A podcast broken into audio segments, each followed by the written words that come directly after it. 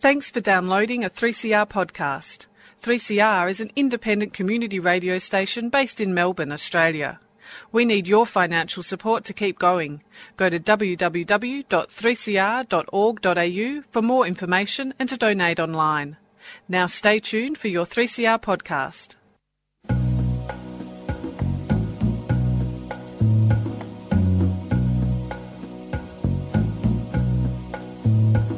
My friends are gone and my hair is grey.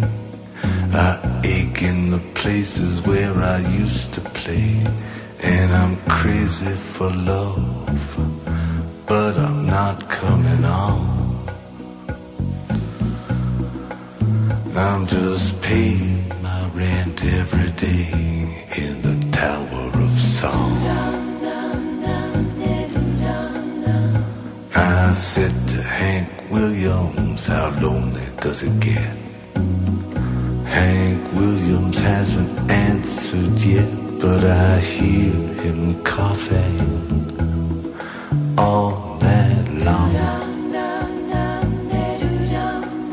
Oh, a hundred floors above me in the Tower of Song.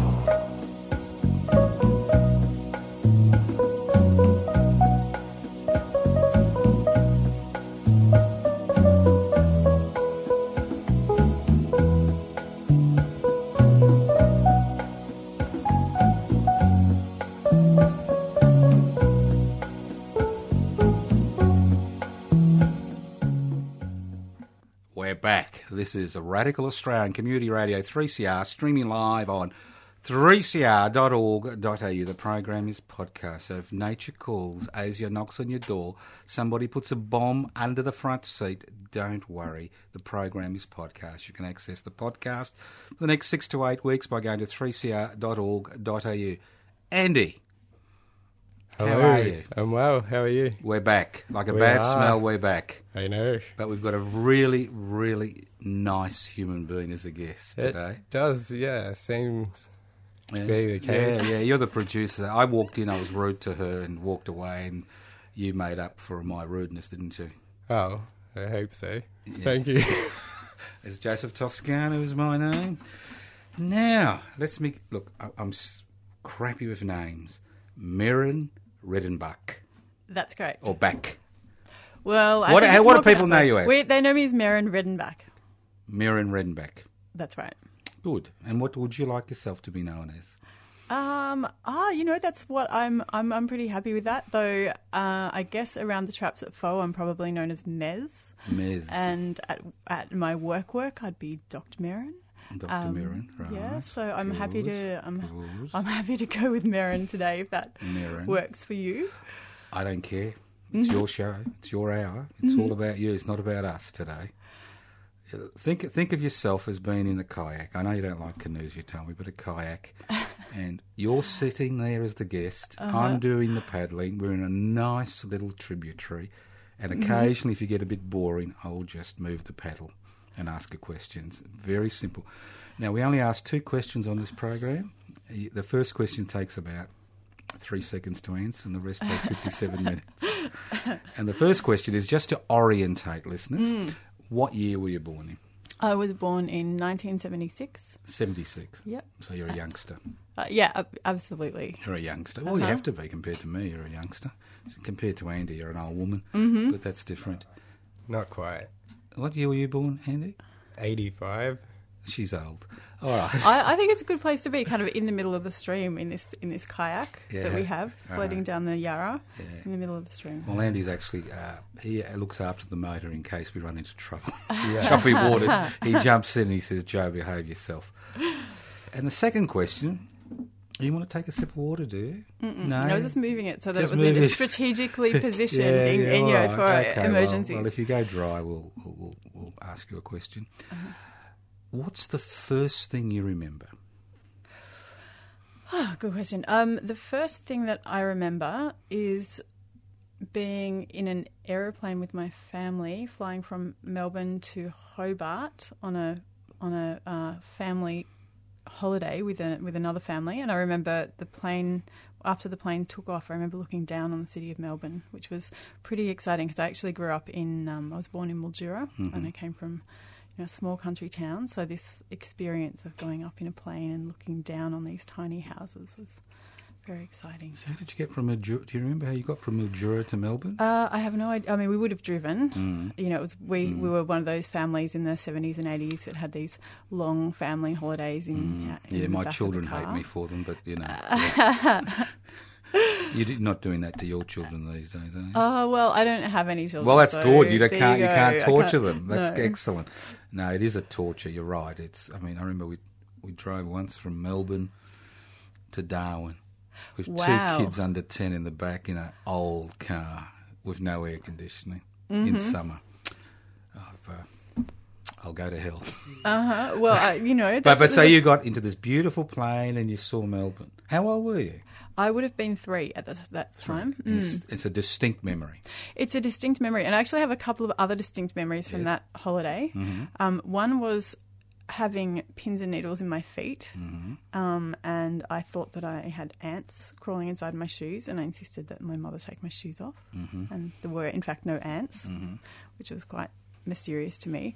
And the other time was um, when we were doing a, a walk through. Um, kind of wilderness walk in Tasmania. And um, this one's a bit harder to know if it is my memory or it's just what I've heard. But my, my dad was carrying me on his shoulders as he did. And um, he was telling me about snakes and how snakes were really dangerous and how if you saw a snake, you had to be really careful because the snake would bite you. And apparently I said to him, so, Dad, why is that snake not biting us?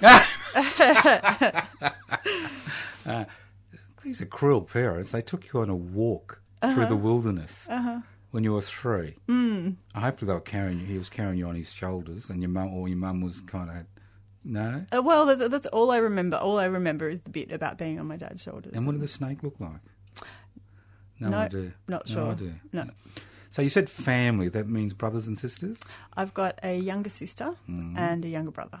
So they were there on the holiday No, I was the only one at that point. at that point, Mm. right? And um, are your parents still alive? Yes, yeah, they are. My my mother is at the moment travelling through um, South America. She posted a Facebook photo this morning of the first volcano that she's ever climbed, Mm-hmm. um, complete with some description of climbing with an ice pick and um, Ice pick. Why an ice pick? Well, she she was she actually genuinely went ice climbing for the first time in her life at sixty six. Um, As which- you would. As you would. As you would. Yeah. Yeah, I think I think it's actually revenge from her on, for, on me and the, the, my other siblings for all of the, the, the times that we've put her through, Mm. all the worry that um, we've put her through. So she's just posting all these pictures of her Mm. adventures in South America. You know, the high altitude, the Right. Mm. the ice climbing, etc. Yeah. I'm, I'm the one. like I'm the it. one writing I to her it. every every few days on Facebook saying, "How- "How's it going, Mum? You haven't posted anything in two days. I'm just checking that everything's okay." Well, it's called revenge. It's revenge. It's the parents' revenge. And where did her family come from? Um, so she was she was born around Swan Hill. Her parents grew up in um, her parents grew up in the kind of um, out desert areas near there. Sorry, I'm just having a mental blank. Kawinji. Um, oh, well, near the little desert, that type of area. yeah, that's right. Yeah, and they're on um, on those kind of blocks out there that were pretty. They were boat people, big. weren't they? They were boat people. They, I think her gra- her grandparents came over from um, England. I think, yeah, and um, settled in the Mallee. It was yeah, pretty pretty dry country. Her her uncle lived there until he died a few years ago. Um, yeah, um, wheat and cattle area. And dad? And dad grew up in Glenroy. Ah, Glenroy, that's okay.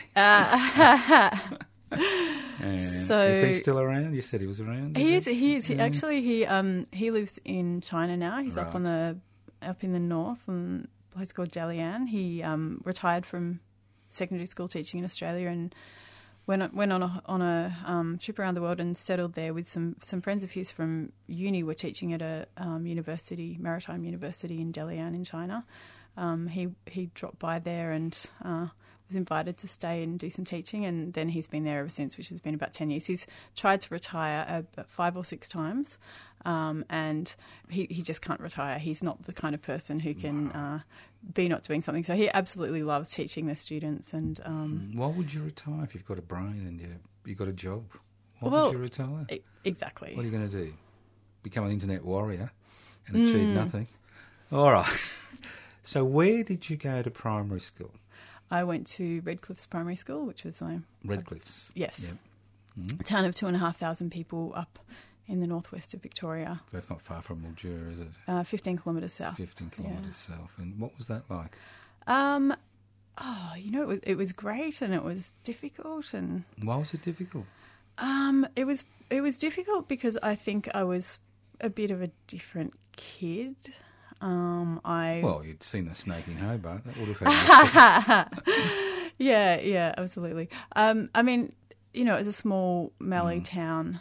Um, I had parents who'd been to university. They were kind of the first generations in their family to, you know, to go to university um, on Commonwealth scholarships, and then they were.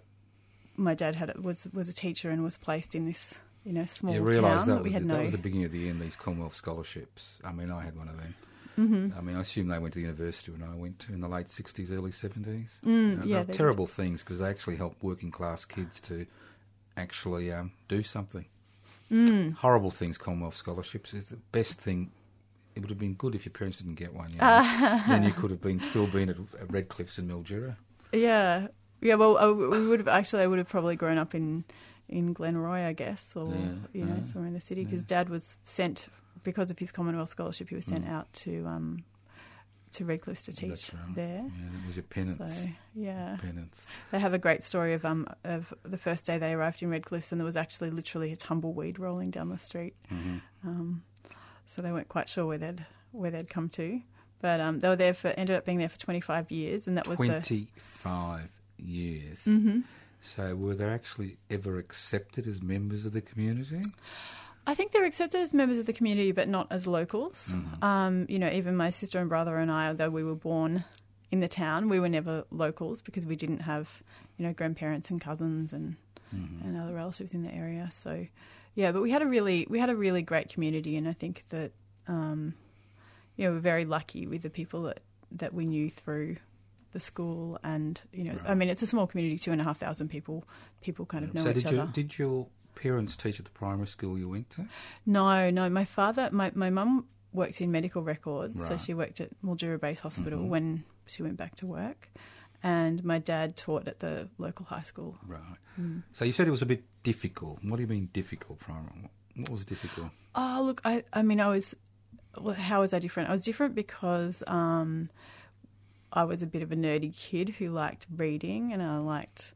We watched the ABC, and I, I was interested in science and maths, and um, Sad. It really sad. there's tragedy unfolding here. I mean, you weren't you weren't out in the sporting field playing volleyball, I was- Vigoro. I was not one of those kids. When I was at high school, I start, actually started running and swimming, and I was good at that Yeah, kind no, of stuff. We haven't but, got you there. know, oh, we're we're not- still we're back, back at at primary. We've got plenty Okay. of time. Let's go back to primary school. Uh-huh. Are there any teachers there that had any, any impact on you or effect? Do you think? Um, there were there were people who were, you know, really enjoyed being students of. Um, in terms of people who were inspiring, um, phew, I actually, I really, I really can't remember my teachers very so they distinctly. weren't. No, they weren't Mm. inspiring. So you finished primary school.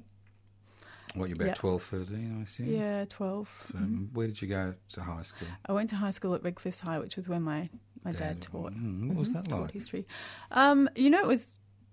Oh, I mean, it was, it was it was great. I think I was really lucky. I was in a great class with other. There were actually about five teachers' kids all in the same class at school, Mm, It's a and little they bit like prison, isn't it? you know, when uh, if, if you if you've been in the law, you like to be isolated from the rest of the community. Mm. I was just being facetious. right.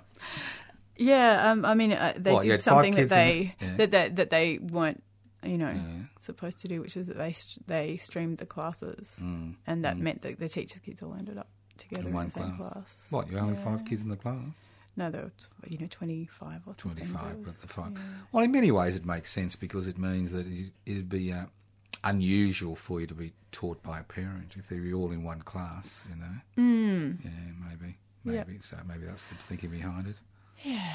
Hmm. And uh, did, did you excel at anything in high school? Um, I was a pretty good student. We know that, Mirren. We know that. Um, but was uh, anything in give it a bit of particular that you really enjoyed doing? I loved writing. I loved Writing. writing stories. That Mm. was my my passion. Yeah, You were going to be an author. yeah, yeah. I Mm. was going to be a, a, um, a an author of teenage fiction and children's books. Teenage fiction. That Mm-hmm. was that was your plan. Yeah. Ah, ah. but how, how about all the other things like maths A, maths B, physics, chemistry? Yeah, I loved it all. I loved it. I really just enjoyed learning how the world worked, and I think I, I blame the ABC for that in in part. My parents weren't um, science oriented, but we watched a lot of quantum. It was back then, yeah. and you know, towards two thousand, uh, and that really made me just fascinated with how the natural world worked, and um, very you know, very passionate about protecting it as well. Hmm. I assume your parents were Argonauts. I don't actually. I should know what an Argonaut is. And I, ABC. That's the way they used to brainwash us kids of their age. You'd, you'd, Ah. as a little kid, you'd, you'd, you'd write to the ABC and you'd become an Ah. Argonaut. And you'd be sent a little membership card. Uh-huh. And you would keep listening to the ABC. And that's how they were corrupted and then they corrupted you. Uh huh. You know, I don't. Th- I think that that came later from my parents because my mum grew up in a fundamentalist Christian sect, and she mm. didn't get to watch television or listen to the radio or music or mm-hmm. anything like that. Mm-hmm. And I'm not sure about my dad's family. I suspect they might not have had television. They didn't have. Right. No, this is radio. Yeah. Radio. This is before television. You'd be an oh, Argonaut. You'd be listening to radio, and you'd become, and you'd have, and then they'd call your number out. You know, they'd say Argonaut number five thousand four hundred. It was a big thing. It was a big thing. But getting back to high school, Mm. um, are there any teachers there that had an made an impact on you? Yeah, absolutely. Tell us. Um, a wonderful woman called Anne Lever, who um, who is, I think is still in Mildura. She gave me. She was my English teacher, and she gave me some really interesting books to read. And um, I still think about them and think about her to that to this day. Um, There was one particular book she gave me called Dibs in Search of Self, which was about a a child who um, who was struggling with mental health issues and mutism, and it was a you know it was a, an account written by his therapist, and it so it was a book about child child psychiatry or child psychology essentially, and I I love that book, and interestingly that you know that's the area that I work in now with my professional work. So Right. Wonder Hmm. if she was part of the Laver family from Lavers Hills, a very important family, Victorian family that's had a, you know, quite an impact uh, in radical circles. I wonder if she was part of that family.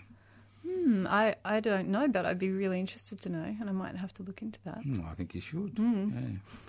Yeah. All right. So you had HSC in those days, did you? It was VCE. VCE. Mm-hmm. So what happens at the end of year twelve?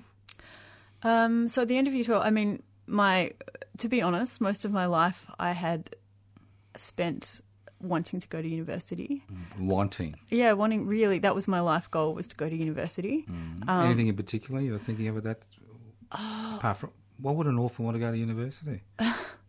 Um, I think, you know, I'd heard my parents, because my parents were quite young when I was born, um, young comparatively now. They were sort of in their early 20, 23, 24.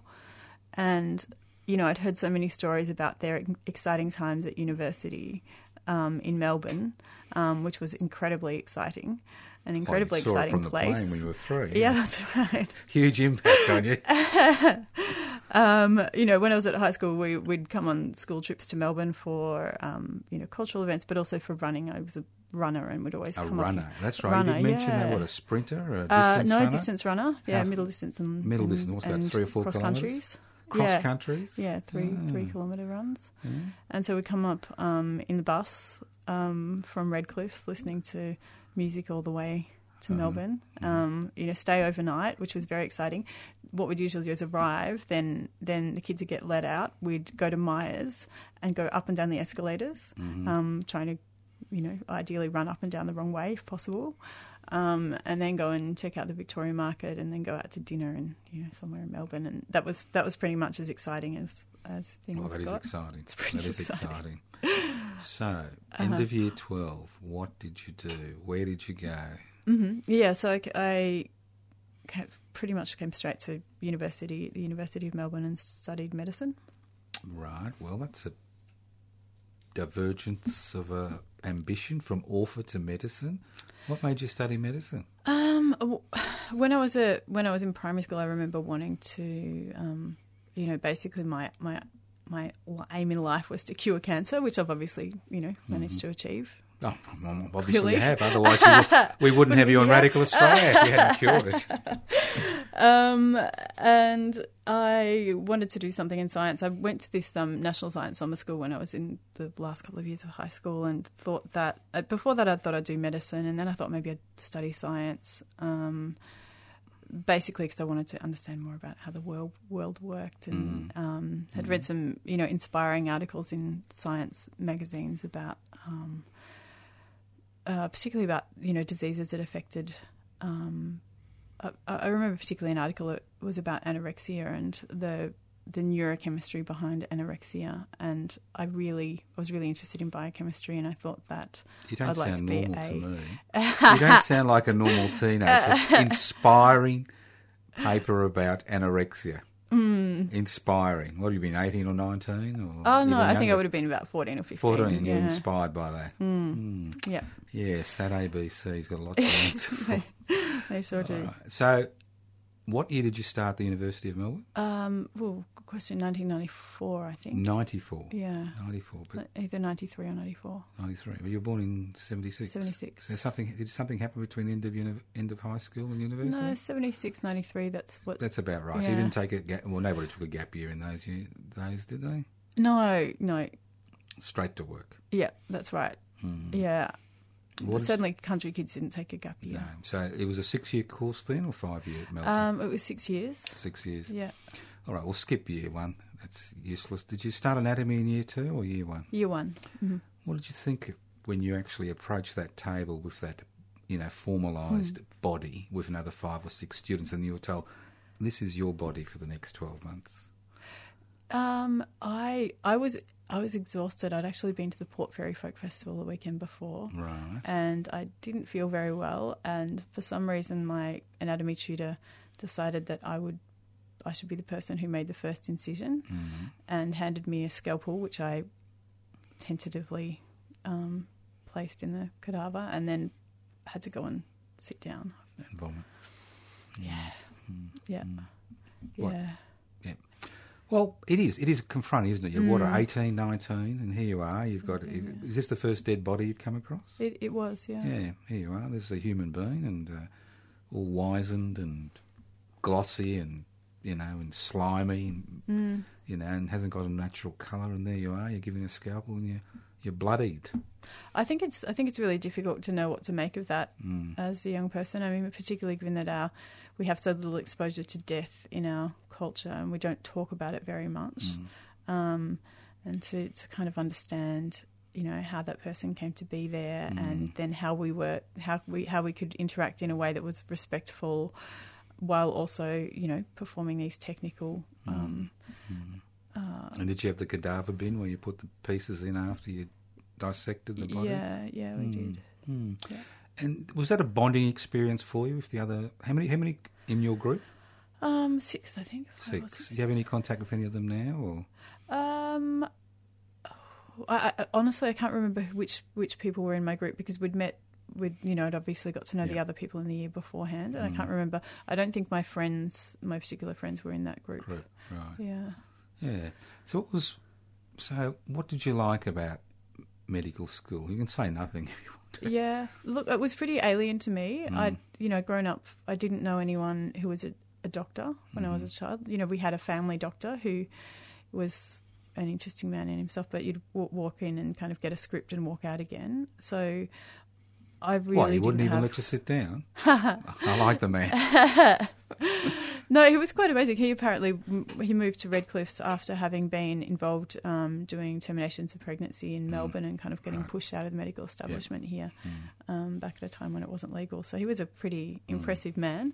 Um, but you know, didn't he was he was a gruff old man that you'd you'd walk in and he'd make a No, I like the bloke. yep and he'd walk out. Yeah. So yeah, look, I didn't really know. I didn't know doctors. I didn't, you know, unlike most of my um, contemporaries, um, I hadn't gone to a private school. I wasn't living with my family. I was living in college, um, and you know, I didn't have any family who were involved with the university. So that kind of made me different from um, a lot of the people there. Anyway, I mean, I was really interested in the university experience and getting involved in student politics and um, Excuse me, did you just use the P word?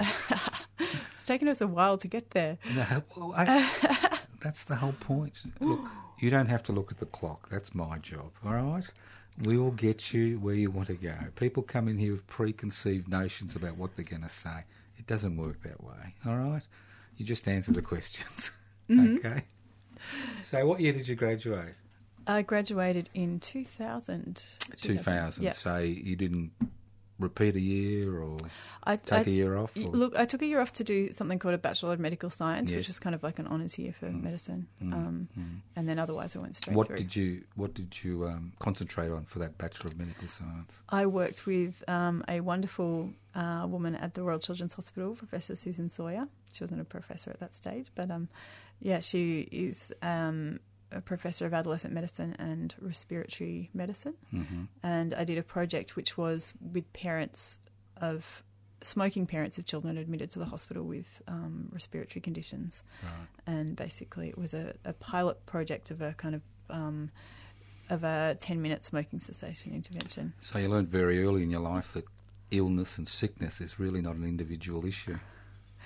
Yeah, I mean, I think I knew that from you know long before that, probably from watching the ABC. Right. that um, you know that that um, that really health and and disease are uh, you know issues around uh, social issues and often issues around poverty and disadvantage as well. Mm. So what boring things you do regarding politics at university?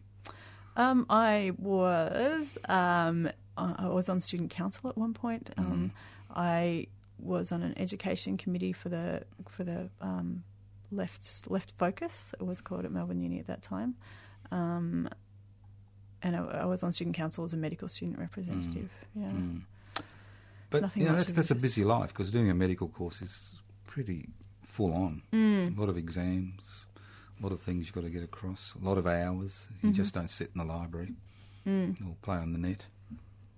How did you feel when you first, as a student, you went into hospital and you s- started to see patients? Um, un- uncomfortable. Um, you know, it was difficult. I mean, I think I think we had difficulty seeing our role. Um, you know, in, with people who were at a really um, difficult time in their lives, um, to actually ask for their time felt quite intrusive. And I think it was really only when I reconceptualized it as being able to give something to the patients by listening to their stories that I felt a bit more comfortable. Yeah. It is a quite brutalising experience. I remember, I think it was fourth or fifth year when I started, um, did a gynecology, to, you know, as a student. And there's this poor young girl, must have been about 20, 25, you know, lying in stirrups. And there were four or five medical students, and we were supposed to find this tumour, you know. For it is quite quite confronting, and quite alienating for everybody, but you've got to learn. Mm. Yeah. Patients, patients are wonderful about that. You know, They are, they're great. Yeah, Yeah. very, very generous. Yeah, And, these days yeah, you got to get permission. In those days, they just, you know, who knows. Mm. But so you finish medical school. You've got this little piece of paper from the University of Melbourne, which is important. So what do you do next? I did my internship at Ballarat Base Hospital. Right. Um, that was my after being born in Swan Hill. My mother and her family moved to uh, Meredith, which Mhm. is uh, which people know of now because of the Meredith Music Festival.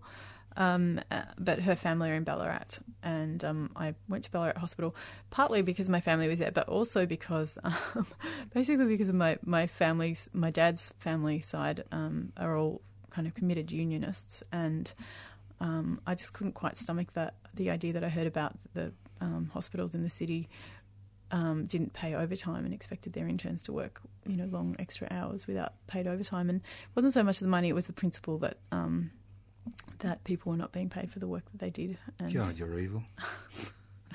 which I- I've come to accept now. Um, you come to accept in, in medicine quite quickly, but um, Oh, you yeah, know, that was part of it. 108 hour weeks are not unusual.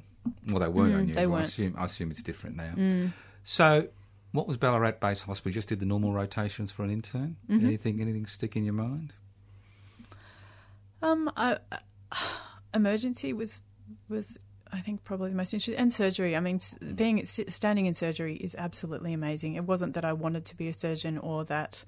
Uh, it's just that it's an incredible thing to witness surgery. It's incredible to what to witness the living human body um, opened up to be able to see what it looks like inside. It's just incredible, and then to see these people doing this incredible work. Yeah, and the difference between that and Mm. the cadaver is they bleed. Mm-hmm. Blood is the enemy of the surgeon. Mhm. Yeah. They Yeah. bleed, but they're you know they're fascinating. So many different colours and. Mm. Uh, So, why didn't you pursue a, a surgical career if you were so fascinated? Um, because I had ideas about what I wanted to do, and I guess that was has always been to. So, what were these ideas?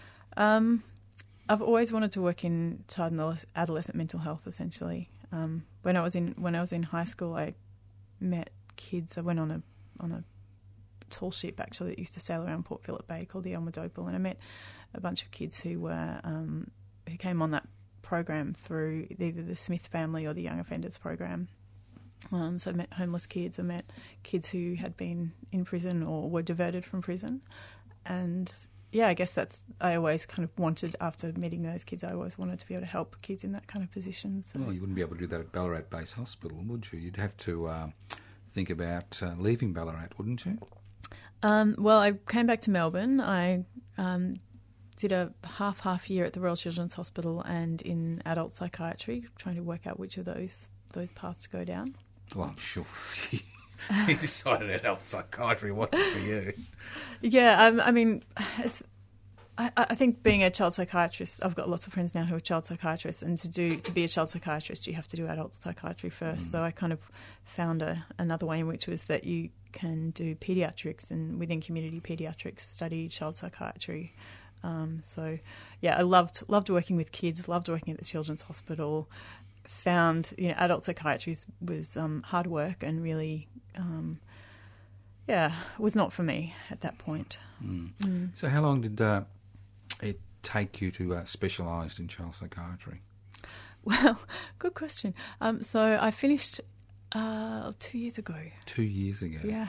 So, how many years did you kind of wander in and out? For? Um, from I think I joined pediatric training in 2002, and then I f- graduated in 2015. 15. Why the 13 year hiatus? I went through the. Uh, I think I took one year off early on to have my have a gap year and go Right. travelling. Travelling. Where'd you go? Um, uh, a pretty standard trip to visit friends in the UK, and then around Europe, US, and Japan. Oh, well, that's all That was a, that was. I mean, it was just entirely a kind of um, gap Rest, year. yep. Yeah, um, in, see, see the world, um, and then I did my um, my exams working half time. So the specialist exams, which are three years into to specialist training. Um, most, I I think, quite a few of my friends at that point, going through training and colleagues, we went half time so that we'd have enough time to study and pass those exams the first time around. They're they're pretty, as you would know, they're pretty arduous. Yeah. Yeah, you study for over a year for these uh, two one-hour written, uh, sorry, two three-hour written exams um, that don't have a very, you know, high success rate, or certainly a significant. Well, people don't rate. understand that you, at the same time you're studying, you're actually responsible for people. You're doing making clinical decisions which have important ramifications. Yeah. You've got all those things on your mind. You know, it, it's not easy. Yeah, so working in you know pediatric oncology, gastroenterology, kids with having liver transplants, etc., that kind of stuff. So doing that during the day and then going home and studying at night. I remember at one point um, driving home and seeing someone stopping, so, seeing someone looking in the window of a shop and thinking, imagine having time to stop and look in the window of a shop. No, no. And, and were you involved in political activity during this period? Um, my I, I was vegan, and Mm-hmm. That's you know, I was trying to be an activity. ethical. I was trying to be an ethical consumer. That's Right. that. That was all I was doing at that point. Ethical. What's an ethical consumer? I guess you know, trying to buy fair trade. No, I don't know, I'm asking you. And um, you know, trying to buy clothes that were locally made Mm. and trying to you know, be vegan. Um, yeah, so trying to Why? minimise my Why? Why Uh, bother? um, fairness, justice. You know, hoping hoping that the world would be better than it is at the moment. Mm. Are you still vegan? Um, I was ve- I've been vegan for about oh, 15, 15 years, Oh, yeah. and then mm, recently I've had some health issues, that I've been Issues, dealing with. So oh, at the moment there's a bit of a temporary. Um, yeah, yeah, that's gap. understandable. Mm. So, so thirteen years of hard work to become a child. Is it, was it no, worth? no, no, no. That's not. Uh, so I sorry, I didn't get to the the, Oh, the right. bit where I um. So after after finishing my exams, Yes. um, and thankfully on the first time, yes. yes, um, I did a year of child and adolescent psychiatry, and then um, I joined Sea Shepherd. Excuse me. Could you repeat that again? You did your examination, Mm-hmm. passed it, and then you joined Sea Shepherd. That's right. Um, really, to try and do some to use my skills to help the animals um, as a vegan what and animal. What animals? Well, in this case, marine animals. Mm. Um, but But you you've know, done all this a study to help humans. Why, Yeah. why would you veer and join the Sea Shepherd? um, I guess Why did you think humans weren't worth the effort? Um, it was really, you know, I was, yeah, a complex decision. You know, the reasons why we make decisions are Well, it is a complex. decision. I mean, Um, you've, got, you've got your whole life ahead of yeah. you. I'm not being critical. I'm just trying Yeah. to understand. You've got your whole life ahead of you. You spent all these years, must be Mm. at least 10 years, getting to where you were. You've passed your exams. Mm.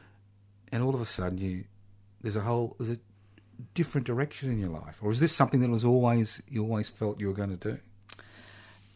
Back when I sailed on that ship around Port Phillip Bay, and I Mm. was making, I was actually on that ship when I was making a decision about what my preferences for university were, and I had been thinking I'd go and study science and do Mm. scientific research, and then I thought, you know what, it would be really great to have a skill that's useful that I can do something like be on a ship and have a useful skill at some point later in my life. And that influenced, you know, that was something that influenced my decision having that skill. And I had also, as a teenager, been inspired by activists and done some, you know, some little bits of activism that I that I could do that were accessible around um, my school. And I think that was always that was always there. Um, I had at, at the time that I joined Sea Shepherd, my partner at the time and I had been thinking about doing some travelling and taking some time off to travel together, which we we'd only we had we had never taken time off and travelled together before. He was vegan as well, and uh, one day we were riding our after I'd finished my exams, we were riding our bikes, um, going on a long bike ride one day, and we rode past the Sea Shepherd ship in um, Docklands? Ducklands. Yeah, went on a tour, and just Yeah, thought it was sounds- fantastic. Sounds like a Mormons, doesn't it? Uh, they're very good at converting you. Yeah, Yeah. yeah, that's it. Like, You were converted on the spot. Like, you must have been a good catch. Did they did they convert your partner? He was an engineer, and so they were pretty happy about the idea of having So they got a Mm. both of on you. board who, yeah, were an engineer and a doctor. Ah, so when did all this happen? What year? That was 2000. Well, 2007. We joined in 2008. Right, right. Mm-hmm. And what does that entail? What did that entail? What did you have to do? We uh, to join, or when once we joined. Once you joined, obviously there were, there's a there's a program you've got to um, learn and follow. Yeah, we flew to Bermuda, and Oh, we joined nice. a ship. Yeah, as you do, as you do Yeah. when you join Sea Shepherd. You fly to Bermuda. Um, There's going to be a lot of applications tomorrow. You realise that? I hope so. Well, you know, they're down on in Antarctica at the moment, Yeah. so there's always a need for new crew. Um, we yeah, we we joined in Bermuda. It was an old ship, the Farley Mowat. It was actually the year that um, a couple of Sea Shepherd crew members boarded a Japanese whaling vessel in Antarctica. and were arrested. Yeah. And were arrested. And then we went and joined their other ship, the Farley Mowat, which was run by uh, that at that stage had been um, held together by two people for the last six months or so. What do um, you at mean the held time. together? Well, I mean, a ship requires a lot of maintenance. You know, there's a lot of one of these Mm. No, old metal ships. Um, Yeah, that's why I'm asking. yeah, well, I mean, it's a constant battle between the sea rusting the iron of the ship and um, trying to, you know, keep it up keep the, keep it well maintained. Have a drink, and I'll and I'll whistle Dixie. That's all right. Now, Andy, I assume you've been fascinated by this discussion up till now. You haven't said a Uh, word. that is incredible story. it is. I might have even been a patient at the base. Yeah, that's right. Because you remember you you, Yeah, you were crushed. You were crushed. 2003. You were crushed Like, as I a was child. In emergency there. Yeah, yeah, yeah. What was your injuries again? Oh, multiple injuries. Uh, fracture of the L1 vertebrae and the T5 kind of all. Yeah. It just fused back together. Yeah, you got crushed under a tank, the poor lad. Oh, Yeah, didn't have a nice boss. Ah, he's alright. I've spoke to him recently. Did you? You've forgiven him, have you? He's alright. he was under there too, so Well, oh my gosh! tank. I'm really glad that you got out of that. uh yeah, no, I'm fine. Thank you. Stop being a doctor. He's all right. He's there. Look. Now, Marion, so, okay, so what was your role on the ship? so I was the ship's doctor, and What, they wanted, needed a doctor, what, with two people on board? Well, the the two people had been looking after the ship, and then um, the people kind of gradually came in because we were about to start a campaign, and um, most of the experienced crew were in Antarctica with the ships down there. But just kind of gradually, they pulled together a crew, and a lot of a lot of new people. But there were probably four four veterans, and then um, and then Paul Watson and the Antarctic crew arrived about two days before we left. Having had no experience of going to to, to sea um, with What? anyone at that point, apart from on an old sailing ship, um, I really Excuse me, Didn't- excuse me, they flew down to Bermuda, Uh-huh. gave you all this gumph, and didn't actually take you out. No, no, no. We we went to sea. Um, Right, Yeah, there were there was a crew of about. Part, part of your training was going to sea, wasn't it? no. you just went to sea. we just went to sea. That's nice. We left. We left from Bermuda in the middle of a storm. Right. You know, As you would, the you do. Mm-hmm. Bermuda Triangle in this old ship, which was.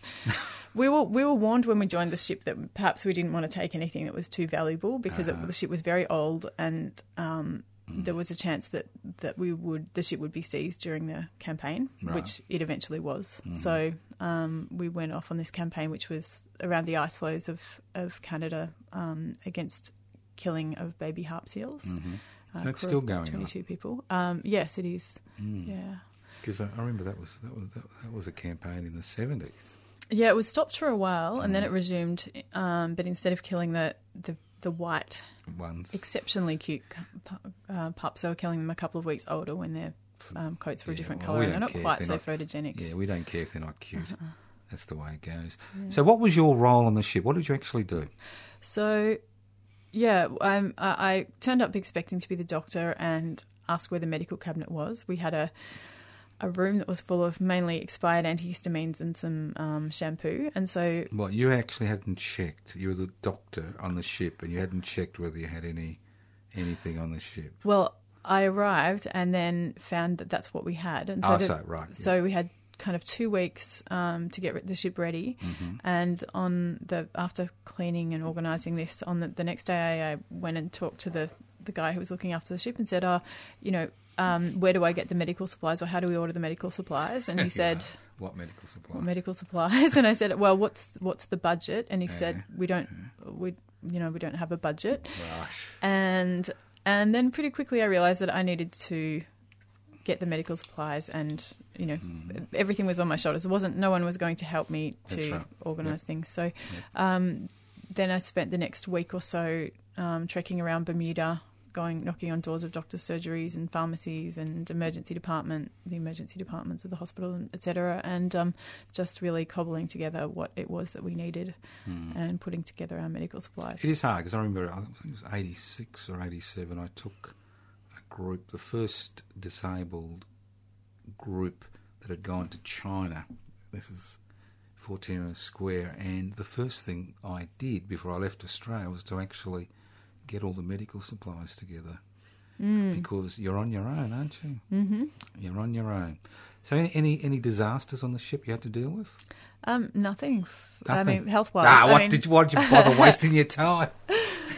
Um, there was seasickness. There's always a lot of seasickness Yeah, on yeah. conveyors, and particularly when you are going through Mm. storms in, um, in the Bermuda Triangle, it's pretty. Um, yeah, kind of a lot of crew, new crew members being sick, but really there wasn't anything else. I don't think I actually did any other. No, never got crushed by a tank or anything. No, No, No? thankfully, nobody no. fell overboard and drowned. Uh, I think Sea Shepherd's been really lucky, but I, I think also, you know, the crew are careful um, and they're also pretty empowered. It's not like you have a boss, you're being paid, and someone says, go and do this dangerous thing, and you just, you know, go and do it.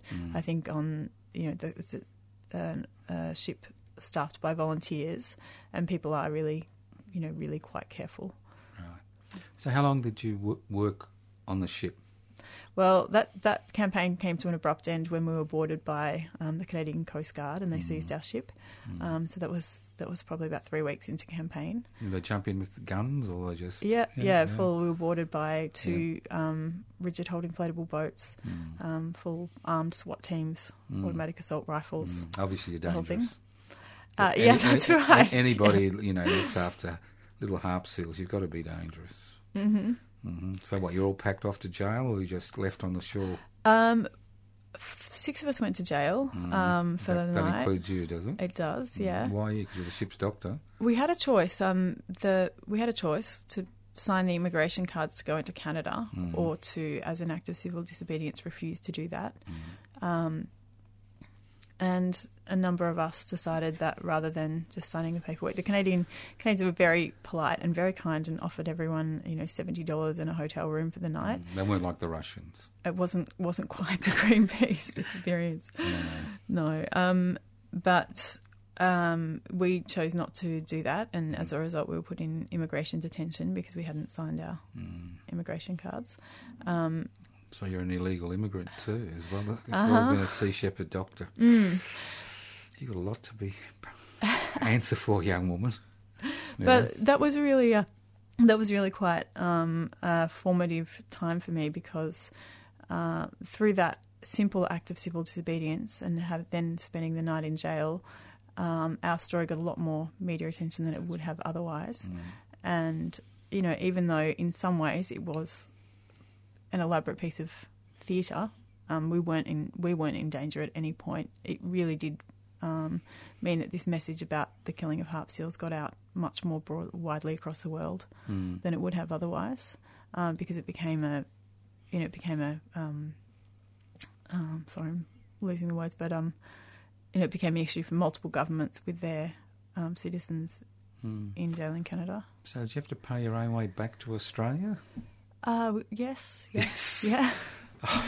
yeah. this is terrible. How, Here you are. You do Sea the Shepherd. right thing. You volunteer. Mm. You're trying to assist the world. You get arrested. You're jailed overnight. You're an illegal alien, you know, Mm. and then you've got to pay your way back. I, uh, that was we came back via some travelling. The Canadians didn't actually pack us out of their country. They just once we signed the paperwork a few days, the you know the next day we were allowed out and we continued on our on our travels. So And what happened to the ship? the ship, um, the ship was detained for the next six seven years, and I think it was finally sunk last year. Right. Um, uh, it was it was sold in the interim to a couple of different organisations who wanted to use it for um, environmental work, but it was just in too poor a condition, and it was eventually So you, so you came back to Melbourne? Um, did some travelling, came back to Melbourne. Right. Um, can I digress back to You that day you like. in um, in that jail. night in, in Yep. jail? Mhm. Um, it was uh quite a profound experience because we were all locked in individual cells, and they took away our, you know, our jumpers, and it was very cold. Mm. Um, and you know, in that time overnight, we, we weren't eating. There'd been a group decision that people wanted to be on hunger strike, um, and you know, we didn't know at that stage when we would get out. Um, we didn't know the the paperwork kind of said 48 working hours we'd be able to go in front of a tribunal, Right. which you know I was sitting there in the in the cold in the middle of the night, think 48 working hours is that uh, like eight hours a day? You know, divide is that does that mean seven days? um, which of course it didn't. Um, but you know, and then I thought about all the people around the world who are imprisoned for um, for protest and don't have any choice. That's right. That's right. Hopefully, you're wearing elast- elasticized pants. Elasticized pants. Hmm. Uh, I don't No, no, know the connection. belts. That's the first thing that's taken off you when Ah, you're going to prison. Okay, So, uh-huh. I, I say to all activists, if you're going to you think you're going to get arrested, always have a, wear elasticized pants. Ah, At least you can keep your dignity. well, they took they took our jumpers. They took our jumpers because they said we might hang ourselves with them. Mm. They would have taken the men's belts, or if you had a belt, they Mm-hmm. would have taken your belt. Yeah. All right. So you came back. Uh, what did you do next? Um, so then I, I I went back to work half time. Actually, no. Then I went to Antarctica with Sea Shepherd on a Excuse me. You went to Antarctica. on yeah on the next anti whaling campaign. hmm What year was that? That was 2008 9 over Mm-hmm. summer. That was Mm-hmm. a pretty intense campaign that year. It was yeah. Um, Did anybody get sick this time? Uh, I think I sewed up someone's eyebrow. yeah. This is major surgery. well, I, I- obviously they, they knew you were a child psychiatrist, so they, didn't, they didn't injure themselves. That's right. I think it works out. It works out well that way sometimes. Yeah, yeah, it does. Yeah, Mm. yeah everything. So, and um, when did you um, leave Sea Shepherd? Um, so I've kind of I- I've continued to do campaigns with them from time to time, but Mm. um, at the end of that campaign, I went back um, to my pediatric work and pediatric training. But this time, I went back half time because I really wanted to work on climate campaigning, and um, What's climate campaigning? What does that entail? Uh, so campaigning on climate change, and at the time, I really didn't know when I when I started out. I was a pretty new activist, really. Um, I'd done the Sea Shepherd What do you work, but new um, activist. you've been in the Sea Shepherd. You've, you know, you've been an activist. You've been in jail. What do you mean? Belittling yourself. yeah, I don't think. I mean, I didn't really at that point understand cam- campaign strategy. I didn't know you who else was the working drudgery, on. the drudgery Uh-huh. of campaign work because you had Yeah. Mm-hmm. you were doing exciting things on the Sea Shepherd. And most campaigning is rep- repetition. Yeah, absolutely. Mm. And so I came back and was looking around for a group that was doing the kind of climate campaigning that I wanted to do, that people could get involved in in a Mm. grassroots level, really, someone without experience as a professional campaigner. Um, and at that time, it, it was the the big NGOs, big environmental NGOs, weren't really doing um, anything that was very accessible for people to get involved in. Yeah, they were collecting money on the street. Yeah.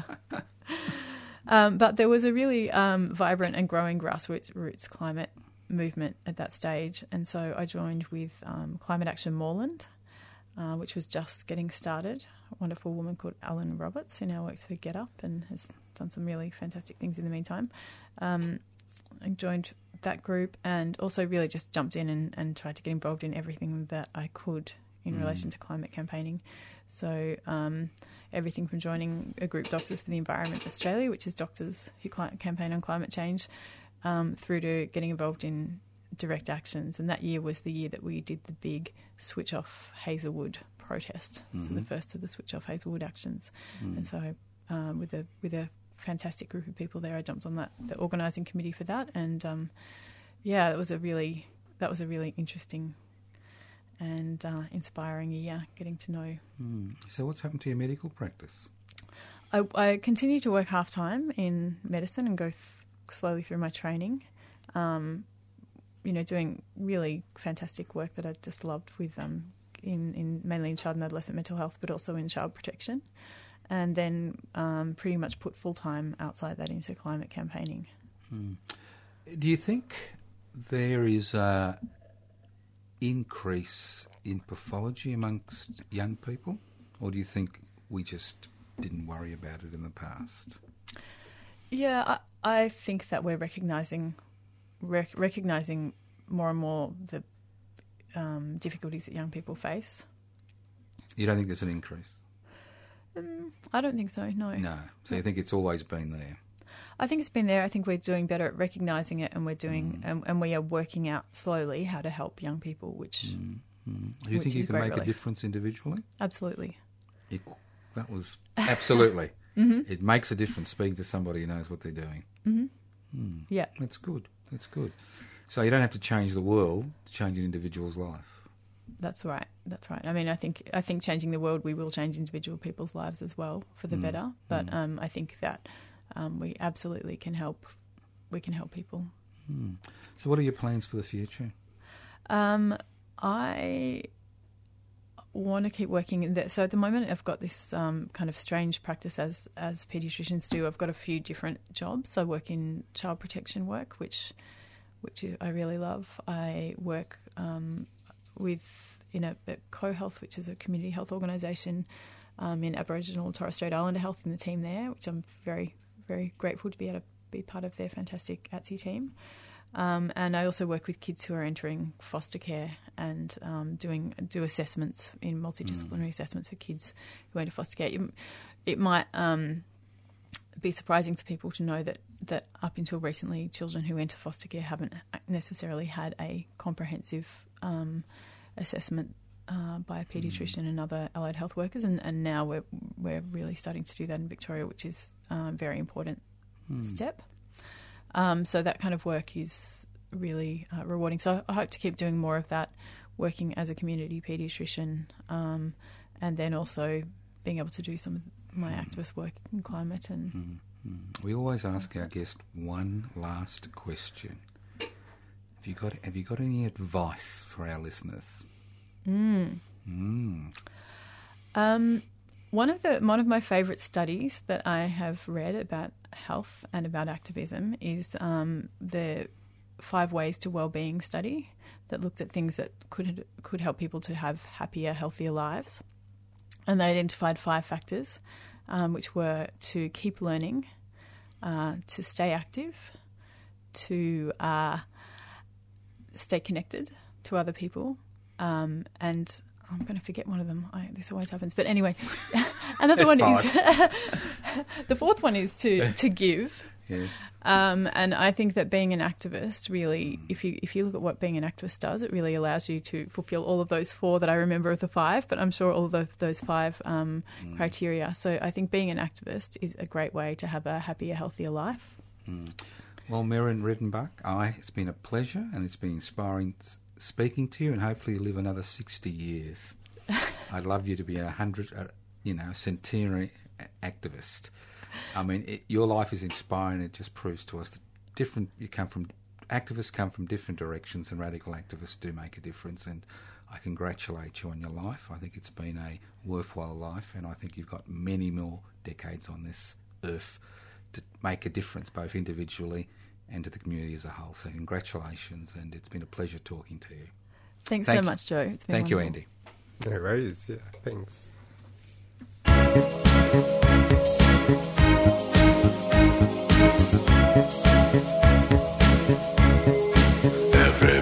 knows that the dice are loaded.